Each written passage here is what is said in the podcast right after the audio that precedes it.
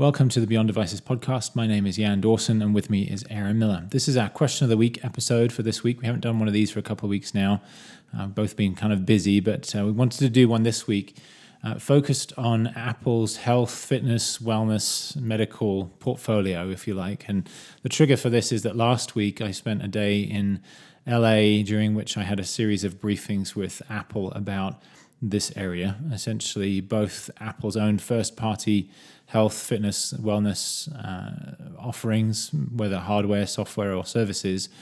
Uh, and then also hearing about a variety of third party uh, items that have built off the various platforms that Apple has offered to both software and hardware makers. So I feel like I'm in a better position now than I have been ever before to kind of walk you guys through some of what Apple's doing here. So the the big question that we'll be answering today is just kind of what is the state of Apple's uh, health and fitness and, and broader wellness and medical portfolio, and where might it go from here? So we'll spend some time towards the end of this uh, time just talking through some of the possibilities for, for what might be next from Apple in this area.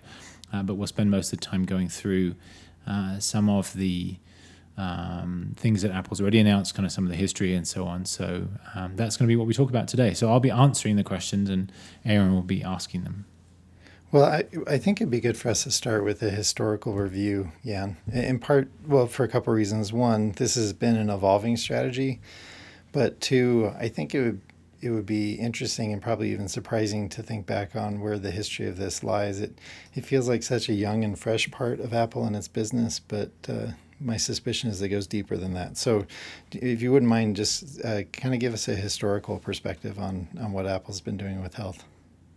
Sure. So, um, in a formal sense, I think Apple's commitment to this area really started in 2014. So, we just kind of passed the three year anniversary of when this all really kicked off in earnest, when Apple announced a set of new products, both for consumers and for developers, at WWDC in June of 2014. Uh, which would end up coming out uh, publicly in iOS 8 in September that year. Uh, and the main components at that time were the Health app for consumers, and then Health Kit as a as an SDK essentially for developers to uh, integrate with that health app to feed data into it, pull data out of it, and so on, and a whole set of kind of rules and processes and frameworks and so on that would govern all of that. So that was really the big announcement. And the health app, when it first launched, uh, was fairly simple, just a kind of a way to consolidate lots of data about your personal health. So, uh, if you measured your vital signs, they could go there. If you had some kind of uh, connected scale that could report your weight, that could integrate with that and record your weight in there. For example, if you had a fitness tracker, or if you use the iPhone's uh, motion processors to track a workout or something like that, you could then feed that data in there. And so it was a way to kind of capture a lot of data about your health uh, and then HealthKit, of course, was the way that developers would get stuff into there. Um, those have both evolved over the years, uh, adding additional functionality. One of the criticisms early on, for example, with the health app was it didn't do anything with regard to reproductive health. So for women who wanted to track periods or ovulation or other things like that, there was no way to do that within the app. There were certainly plenty of third-party apps you could do uh, some of those things with, and, and this is going to be something of a theme, I think, in what we'll talk about today. Apple eventually baked that right into the health app itself and allowed uh, tracking of that both directly and, and with third party apps feeding into it. And there have been other things as well. So there's sort of an, an in case of emergency type function now. Uh, you can sign up to be a blood donor within the health app now. Uh, or not a blood donor, an organ donor, you can you can kind of register your interest in being an organ donor there, which is something people in the US typically only do when they register for a driver's license, which is a slightly bizarre process. Um, but that's just kind of the way it's always worked. But that was really when ki- things kicked off. Was that June of 2014? Clearly, a lot of work had gone on before that to build that functionality, both for consumers and developers. Um, you know, you've speculated before, Aaron, that perhaps uh, some of what Apple's done in this area was sparked by Steve Jobs' illness and his frustrations at not being able to manage his own care better. That certainly seems plausible to me that he took a personal interest in this and kicked off a lot of those efforts. But the first sort of public sign of that came three years ago at WWDC. So obviously there were bits and pieces before that as well. The motion processors and the iPhone being able to track movement and so on had come before that, but it was a fairly disjointed thing rather than as this sort of single unitary, unitary sort of approach to health. Um, the next big step was March 2015. I mean, you could argue f- that we saw a preview of what was coming next in September 2014 with the sort of first discussions of the Apple Watch and so on. But it was really March 2015 when the, the real launch event for the watch happened that Apple announced the next phase of all of this, which was um, the final Apple Watch hardware and pricing and everything that would go along with that, but also announced something called Research Kit, which was another SDK. This one uh, aimed to allow developers to create apps to do medical research using the iPhone. So, allowing uh, tracking of various things through an iPhone app, whether that was touches on the screen, whether it was speaking into a device and being able to detect tremors, being able to d- detect response times, and various other things, and then allow tracking for research studies through the iPhone. So, that was Research Kit. And that was announced in March 2015 alongside the watch hardware. The watch hardware, of course, was also a big part of how health evolved. So in March 2000, uh, sorry, in June of 2014, when Health and HealthKit were first announced, as I said, they really were just using iPhones and any third-party devices or apps that integrated with it. There was no real direct Apple attempt to do dedicated health and fitness tracking. The watch obviously changed that, and so now you had the activity app and all the explicit ways in which that tracks fitness and so on. Uh, and then ResearchKit uh, launched alongside that. And then a year later, March 2016 uh, another event uh, where the watch was a major focus, uh, CareKit was announced. So this is a third SDK in this kind of health kit family. This one is about managing treatment and so on for uh, conditions or uh, prepping and uh, recovering from surgery, for example, where you can uh, track uh, adherence to medications, you can track symptoms, you can track uh, measurements taken to, to track a condition and so on. And then you get a dashboard that sort of pulls all that information together and provides some insights. Uh, so that was announced in March 2016, so just over a year ago. Uh, obviously, the Apple Watch has had additional uh, hardware since then. We're now at Watch OS 4 in terms of what's been announced and available through developer betas and so on. Um, both the hardware and the software have evolved fairly significantly, allowing better tracking of health and fitness and vital signs and so on. And there have been some changes to uh, how core Bluetooth works on the Apple Watch to allow better integration with a wider range of devices and so on. So, a whole range of things were announced this summer um, at WWDC. But in total, the Apple Watch got probably 12 minutes of stage time in what was a very busy WWDC keynote. And so, my theory about why Apple did this series of briefings last week is that they really didn't want people to get the impression they weren't moving forward in these areas and they wanted to kind of remind everybody of where they've got to. And so, I came away kind of surprised at the breadth of what's now being offered by Apple and third parties working together in this area. Um, and I think that's really the point here is to sort of say, hey, this history. We've talked about this at various points in the past, but you know, watch how this all comes together. And and when they do that in a way that they haven't really done at any public events, really was quite impressive. Kind of what the the sheer breadth of what they're offering now is. Well, and there's a clear theme that comes out of the his, history you just uh, uh, related to us, which is um, a heavy reliance on third parties. I mean, they you know this like there were a lot of developer kits in the history of the way apple has been approaching health and that just is, is essentially apple's way of saying we're not going to even attempt to do all this we just want to be a useful central resource for these exciting things to happen i think that's really fascinating I, you know you're probably going to talk about that a little bit but this uh, and you hinted at it already with the um, with the, the the briefing you were able to attend down in LA. Give us a summary of kind of where they are now. I mean, it's like you said, it's it feels like a lot of it. I don't want to say it's hidden, but it's not just right there in front of the public the way you know so many of their other products and services are. So, kind of wrap that up for us and help us understand where Apple is now with all of this. Sure. Yeah. Absolutely. And I, I wrote a piece for. Tech TechPinions last week off the back of this set of briefings, and that would give a good summary. I'm going to go into a bit more depth in our discussion here today. But the way I kind of kicked off that piece was to talk about the health app itself. And if you have an iPhone, you can pull that health app up. Um, it comes pre-installed in iOS from from iOS 8 onwards. And when you do that, you kind of get presented with these four rounded rounded squares at the top, um, which really are a good indication, I think, of the four domains that Apple thinks about here. Um, and those domains are activity, mindfulness, nutrition, and sleep. And certainly the briefings I had kind of focused on those four things. What's missing from that is is medical, uh, which I'd argue is a fifth domain that's really important, and where a lot of the research kit, care kit stuff kind of comes in. And so I'll talk about that as well as those four domains. But you know, the Apple Health app, as it stands today, is kind of still the sort of central point where all this stuff comes together. Um, you know, you've got things like body measurements, you've got health records if you want to keep sort of personal records in there. Um, some health providers actually make special files available that you can import into there, which should be really nice. Still not the case for the vast majority of people uh, and their health systems. There is reproductive health area in there now. Uh, there are results. So if you take tests and then have results from those, like blood glucose and that kind of thing, and then there are vitals. So there's your blood pressure and uh, your heartbeat, your heart rate, essentially your respiratory rate, your body temperature. You know, if you take those things manually, or if you have a device like the Apple Watch that tracks your heart rate, that will show up there and then give you sort of access to those things over time. So those are the four broad areas: uh, activity, mindfulness, nutrition, and sleep. And then the ones I just talked through are kind of the various data points that can be stored in the app and accessed. And you know, each of those can be fed either manually by you inputting stuff. They can be fed from third-party apps uh, that track those things, or by third-party devices, or they can come in through something like the Apple Watch or the iPhone through tracking things using the sensors in those various devices. And then there's also an area where you can set up a medical ID, and you can, as I said, register for organ donation and so on. And, and within that, you can also control which apps interact with all of that. But it's worth talking through each of those four domains that I mentioned uh, and just talking about kind of where Apple is. But to your point, Aaron, how third parties integrate with all of that. Because you could argue you know, Apple kicked off its health stuff formally in 2014, but you could argue it all really started in 2008 when the App Store was created, because that was when Apple opened the door to third parties creating apps to integrate with fitness trackers, to create apps to take advantage of the motion co-processors, co-processors on the iPhone and so on, to track exercise and workouts and so on. Uh, and so it was really a third-party only thing for a long time until Apple created the Health app.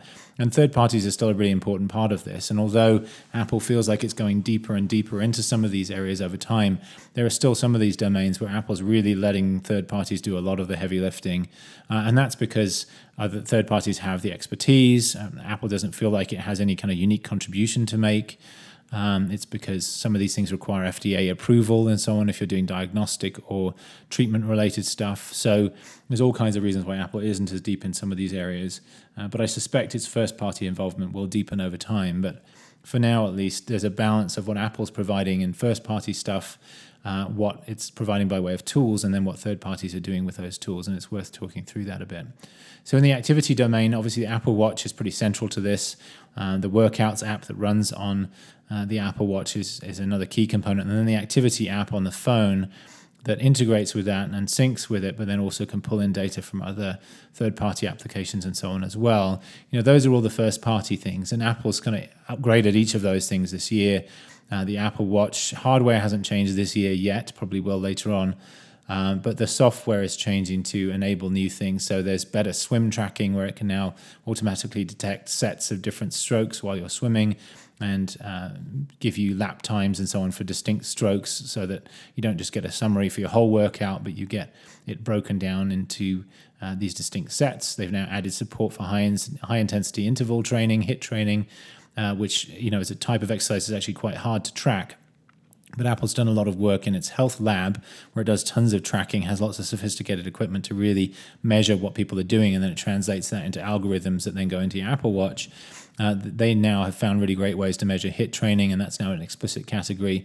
Uh, and then the activity app and the workouts app, they're going to do better coaching and so on, help you be and, and be more proactive in helping you reach your goals, kind of detect what you usually do and maybe prompt you when you're not working out the time they usually do and say, do you want to go for a workout today? Or to say, hey, you know, mid afternoon, maybe you're still a little short of your goal for the day. If you went for a 20 minute walk, you would achieve your goal. So being a bit more proactive, a bit more personalized than just the sort of generic prompts that the app has offered so far.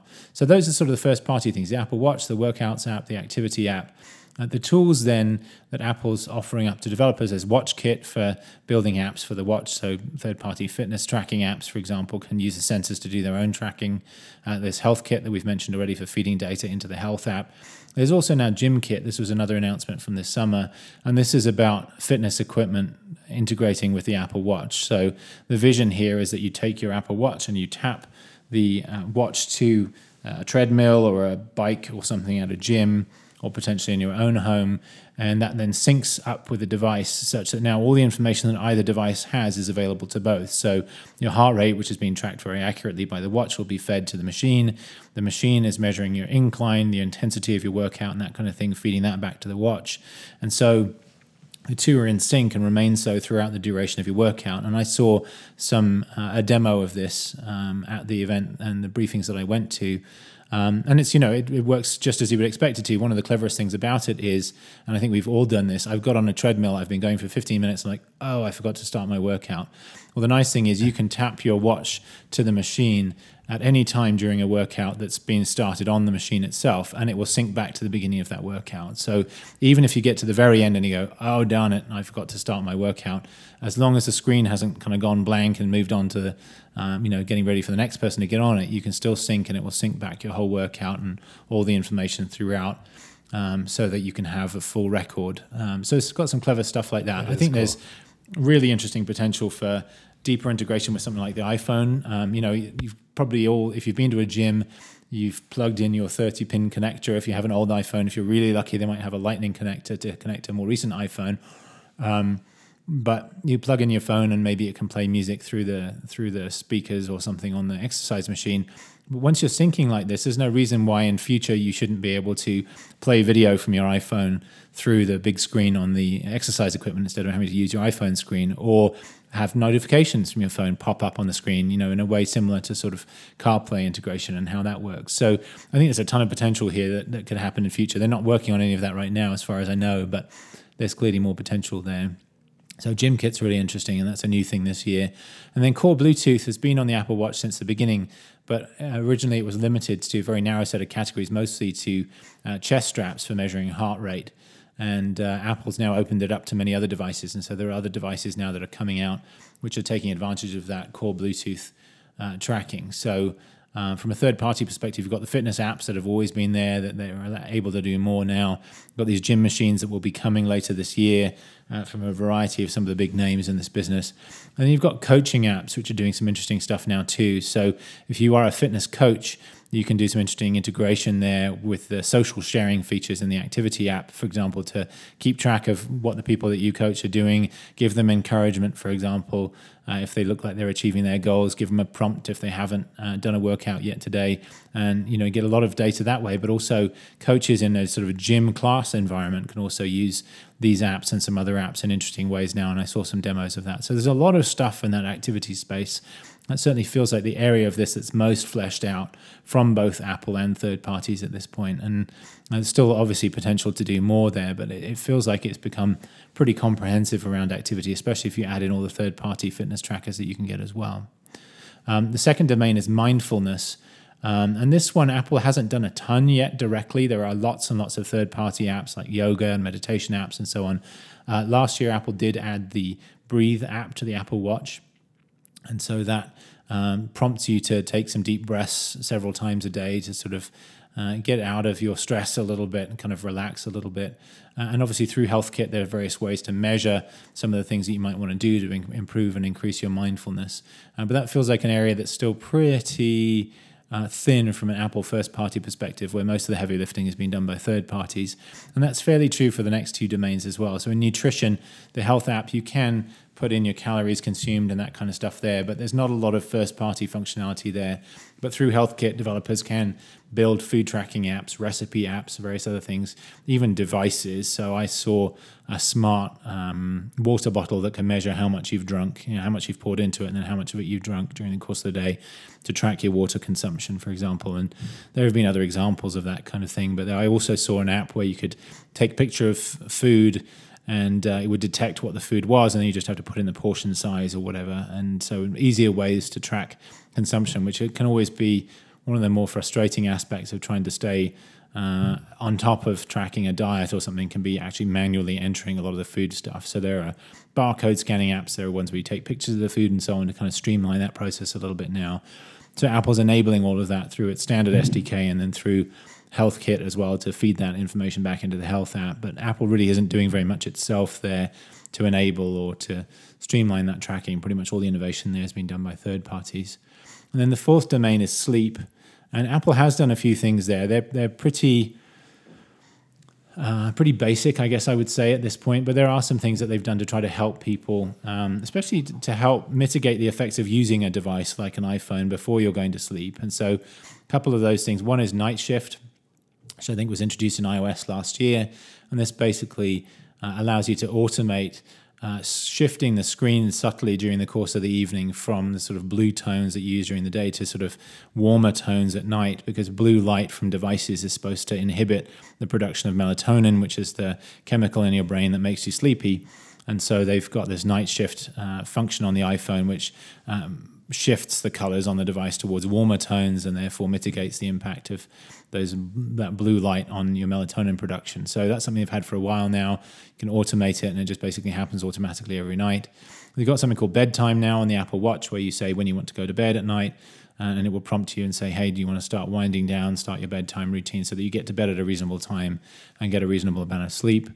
I kind of wish I could give that to my kids sometimes, actually, but uh, uh, at any rate, it's, it's intended for grown-ups as well. Um, and then the other thing that Apple demoed in this connection, which was a bit tenuous but was interesting, was Siri Home Control. So you can have scenes set up through HomeKit where you can basically say, "I'm going to bed now," and it will turn off all the lights, lock the doors, uh, close blinds, and so on. So part of your bedtime routine might also be using HomeKit controlled devices. So it's not directly a sort of a health and wellness feature itself, but there's some interesting integrations there. And obviously, HomeKit and HealthKit uh, are the two main sort of developer tools there. And then there are uh, third-party sleep monitors and so on. There are third-party devices that uh, are designed to track your sleep that you wear on your wrist or whatever. But there are also ones that go in your bed. There's one called Beddit.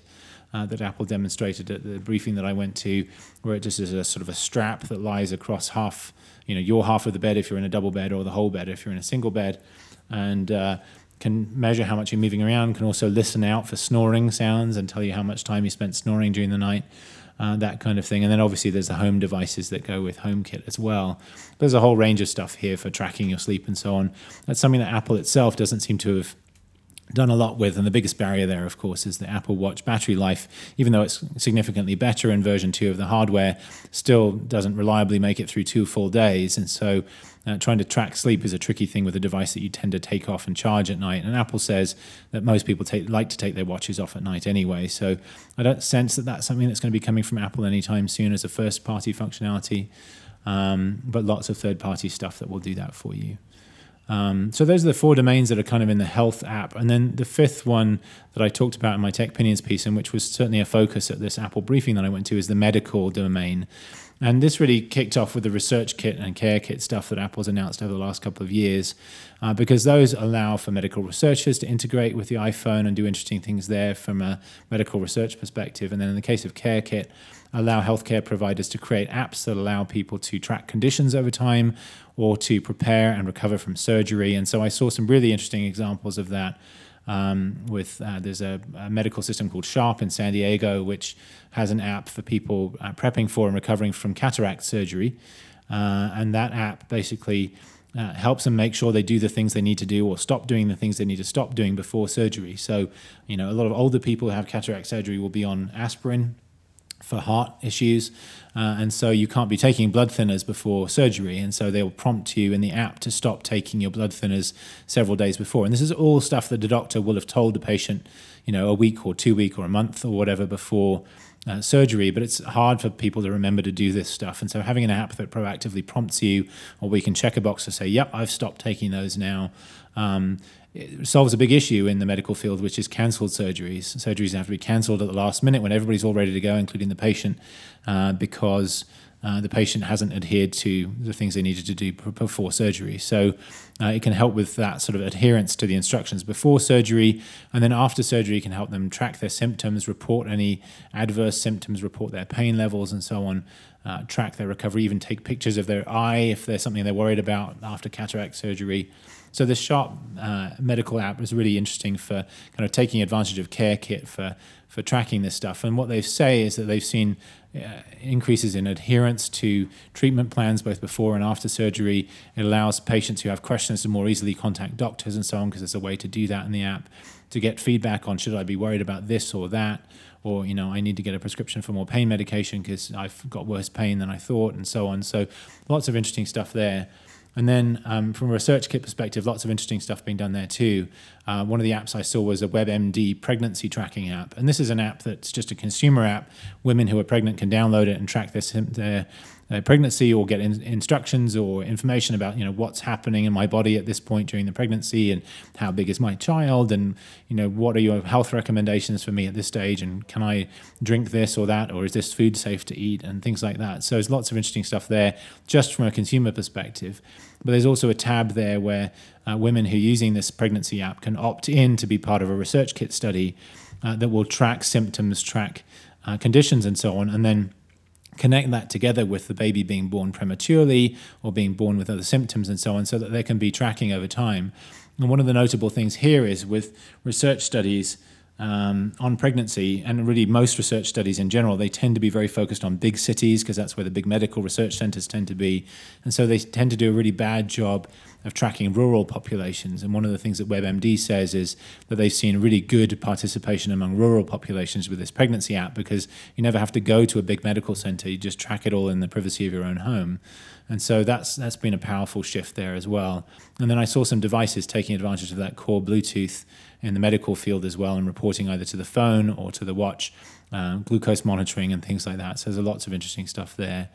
Um, so research studies, medical devices, care apps, and so on. Um, you know, those are some of the sort of third-party things that are being built off Apple's tools. So that's kind of a quick run through, or perhaps not so quick run through of those sort of five domains that I talked about there. Well, it's interesting because it, it that's a lot. I mean, you know, when you think of Apple's health effort here, it doesn't at least in a consumer facing way, it doesn't feel nearly as expansive as what, as what you've described. It also has an interesting feel. I'm curious what your thoughts are. It has a feeling of like um, just sort of throwing stuff out there and seeing what sticks kind of an idea, which is not a typical way for Apple to appro- to to uh, approach a product category. Yet that kind of seems a little bit more like what they're doing here, where they've essentially set up a whole bunch of developer kits for all kinds of different domains and uh, you know obviously encourage some partnerships to to sort of show the way and blaze the trail but but yet a lot of this health endeavors sort of it seems almost like hey here's a bunch of stuff everybody go make cool things and let's see what happens i, I mean yeah. is, it, it, I guess this leads into the question I want, really wanted to ask, which is where is this all headed? I mean, this, right. you know, this is obviously a rapidly evolving strategy, but also not one that has a really clear and obvious path. And so I'm curious where you think this is all going. Yeah, I, I think you make a great point. I think in this area and in the home area, Apple's really departed from its past strategy, where it's really opened a lot of this up to third parties and say and said, you know, see what you can create here. You know, we're not trying to own all of this. We're not trying to control it in detail. You know, and in HomeKit, I think that's meant that it's taken a couple of years for things to really get going. And even now, it still feels like we're pretty early in uh, development of devices that work with HomeKit and really the sense that you can create a really great automated home experience.